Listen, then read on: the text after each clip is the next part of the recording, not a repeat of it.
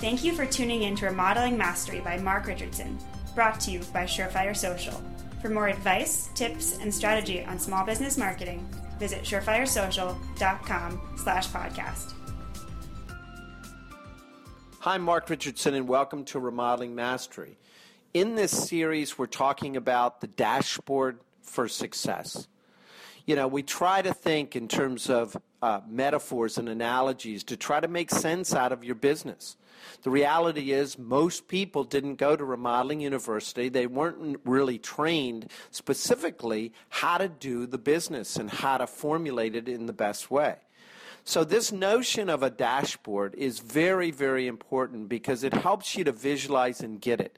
And just like if you're driving a vehicle, you know, imagine not having a dashboard. Imagine how you would feel if you didn't know the speed you were going or whether there's enough fuel or whether your car is overheating. You know, all of these fundamental things are really the key metrics, I think, to be able to watch and monitor your business. Today, more than ever, they're so, so important from a time point of view that you've got to understand your lead flow. You've got to understand the sales. You've got to understand, you know, your retention of employees. So today, I want to just recap real quickly some of the things we talked about in this series and then get into sort of the next level of how you need to think about your dashboard. So at the beginning, I talked about some of the motivations. Everybody's dashboard, quite frankly, is going to look a little bit differently based on the owner's motivation in the business. If the owner's motivation is grow a business, then he's probably going to have a dashboard that's much more focused not just on today, but also long-term in the future. If, on the other hand, the owner's motivation is all about the return on investment, it's all about the profit that you make per employee, those kind of things, they're going to be much more focused on the here and now than they are necessarily positioning for the future. So with this dashboard, one, three of the fundamentals that you just got to have in place. You got to understand the sales flow, you've got to understand the overhead, and you've got to understand the gross profit that is coming in that pays for the overhead but also generates the profitability that allows you to be able to sustain the business and grow. Now, as we take this to a next level, you know, you need to drill more deeply into the leads, the cost per lead, the lead source. You need to drill more deeply into the sales, close rate, average ticket. For those that are involved more in specialty type businesses, it's really critical to even go much, much deeper in terms of other elements of the sales. You also need to look at how you're looking at gross profit, not just in terms of dollars, but also percentage, the flow, the percentage of completion. Those are key elements. So let's just go a little bit deeper. Let's take this whole theme to the next level. Because you think about the automobile, you know, there's not just three gauges on the automobile. There are more gauges because there's more information that is available to you. The tachometer talks about doing efficiencies.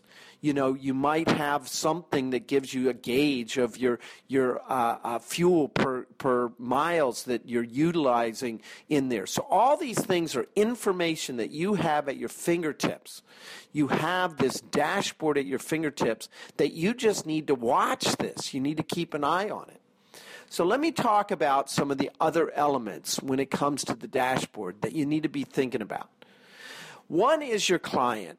You know, it's very, very uh, important, I think, to know who your client is. You know, how do you understand the client? How can you cut and slice? What do they eat for breakfast? Where do they live?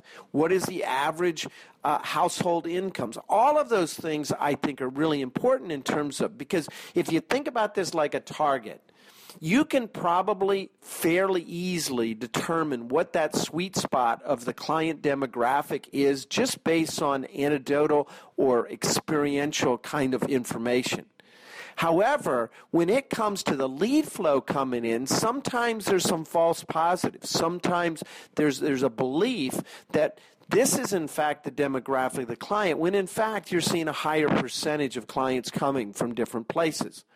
So by tracking your client demographic, that's one of your dashboard items that you need to start to have that metric and have that information. I think it helps you to create the right product, service, how to market, how to sell it in the most effective way.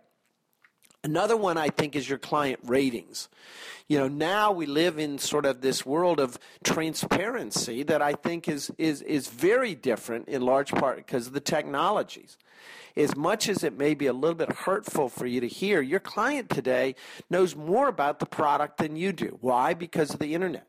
They know more about the cost of products than you do and the choices of products than you do. Why? Because their ability to search on the internet. But what's even more scary at times is they know more about you than you do. So understanding your reputation and the client ratings and how that is improving or changing, you've got to be sort of ultra sensitive to what that is, because it, it's not hard if you start to see that stock slipping a little bit for there to be some challenges and issues. There are a lot of tools out there that you can have access to. One of the wonderful ones that I've actually had access to with my friends at Surefire is, is a, a word cloud. And a word cloud is a wonderful thing in that it it it sort of searches the internet, and it, it isolates specific words that clients are saying and thinking about you.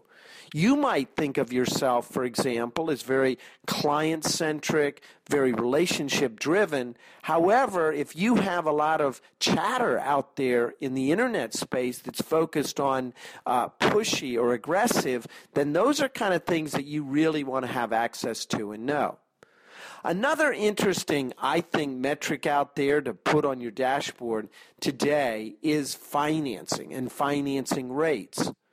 You know, today I think, you know, there's a lot of anxiety and fear. The companies that are putting the right amount of time and energy into financing and financing rate and offering those as tools, I think that is a very important metric to watch. While we're seeing a lot of the cash being used, at the end of the day, we're also realizing that that when there are rescissions on projects, oftentimes it's because of the cash being used, because of the fear that's being used on the part of the client, and not necessarily low payment type of options. You also today want to look at the team when it comes to the dashboard. You know, what is the retention of the team? What's the retention on an annualized or a quarterly basis? This is something, just like other elements of your dashboard, that goes up and goes down. So go back, for example, and start to create a platform. Take a snapshot of three years ago, two years ago. Look at the total number of employees. Then look at the total number of people that changed or left you in the period of time. Then t- track it for last year. Track it for this year. Needless to say, you want to have that number be as low as pos- possible. You know, today I would say more than ever, just like I write in my book, people are your greatest assets. And if you can figure out a way to crack the code and master the people, master the labor portion of your business, you're going to be more successful. But you've got to watch some of the key metrics to be able to do that. You also need to watch cancellations and rescission rates. You know, those companies that are making that a priority, reducing their rescission rates, are not only creating delighted clients, but they're seeing a lot more effectiveness, effectiveness in terms of their lead flow, effectiveness in, in terms of their client uh, satisfaction ratings as well. So be careful not to be too aggressive on the sales spot, but be aggressive enough to create a sense of urgency for the client. A couple of others that I don't think are quite as obvious when it comes to taking your dashboard to the next level. One is to start to track the subject of time. Time today is not on your side. By doing more analysis and inventory, most businesses are a product of evolution, not design. Most business processes are a product of things taking certain lengths of time based on what either employees say or they're experiencing. By putting time out there, just like in a factory, figuring out a way to do something in one day less, or figuring out, for example, reducing lead times, or being able to respond more quickly to a, a, a lead or a sale or an appointment.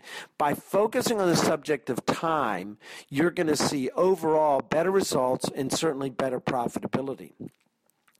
couple more elements, and it's certainly one that I think is, is, is one that is more of a personal element for me, and that is focusing on your business fitness. Now, in my book, How Fit Is Your Business, it takes you through that fitness checkup. But just like going to the doctor and getting your blood pressure and cholesterol checked, when you leave the doctor, the first thing he's going to say to you is, why don't you make an appointment to come back for your physical next year? Regardless of what your scores are, regardless what the prescription is, you need to be fundamentally fit. Your business needs to be strong and fit if you're going to be successful. And then the last one I think you need to track, I think, today. If you want to move to that sort of M B A level of dashboard thinking, is some of the personal dashboard I- items. You know, how much time are you spending on your yourself and your health and your, your, your personal interests? You know, what do your finances look like? You know, how are you tracking your net worth, or how you're ta- tracking your cash flow? These are all elements that if you can adapt a dashboard mindset, if you can adapt sort of simple techniques to be able to think in terms of your dashboard, you're going to be a lot more successful. Take care, everyone. Remodeling Mastery by Mark Richardson was created to help business owners like you grow your business. Learn something new today? Let us know by tweeting at Surefire Social. For more podcasts, visit surefire social dot com slash podcast.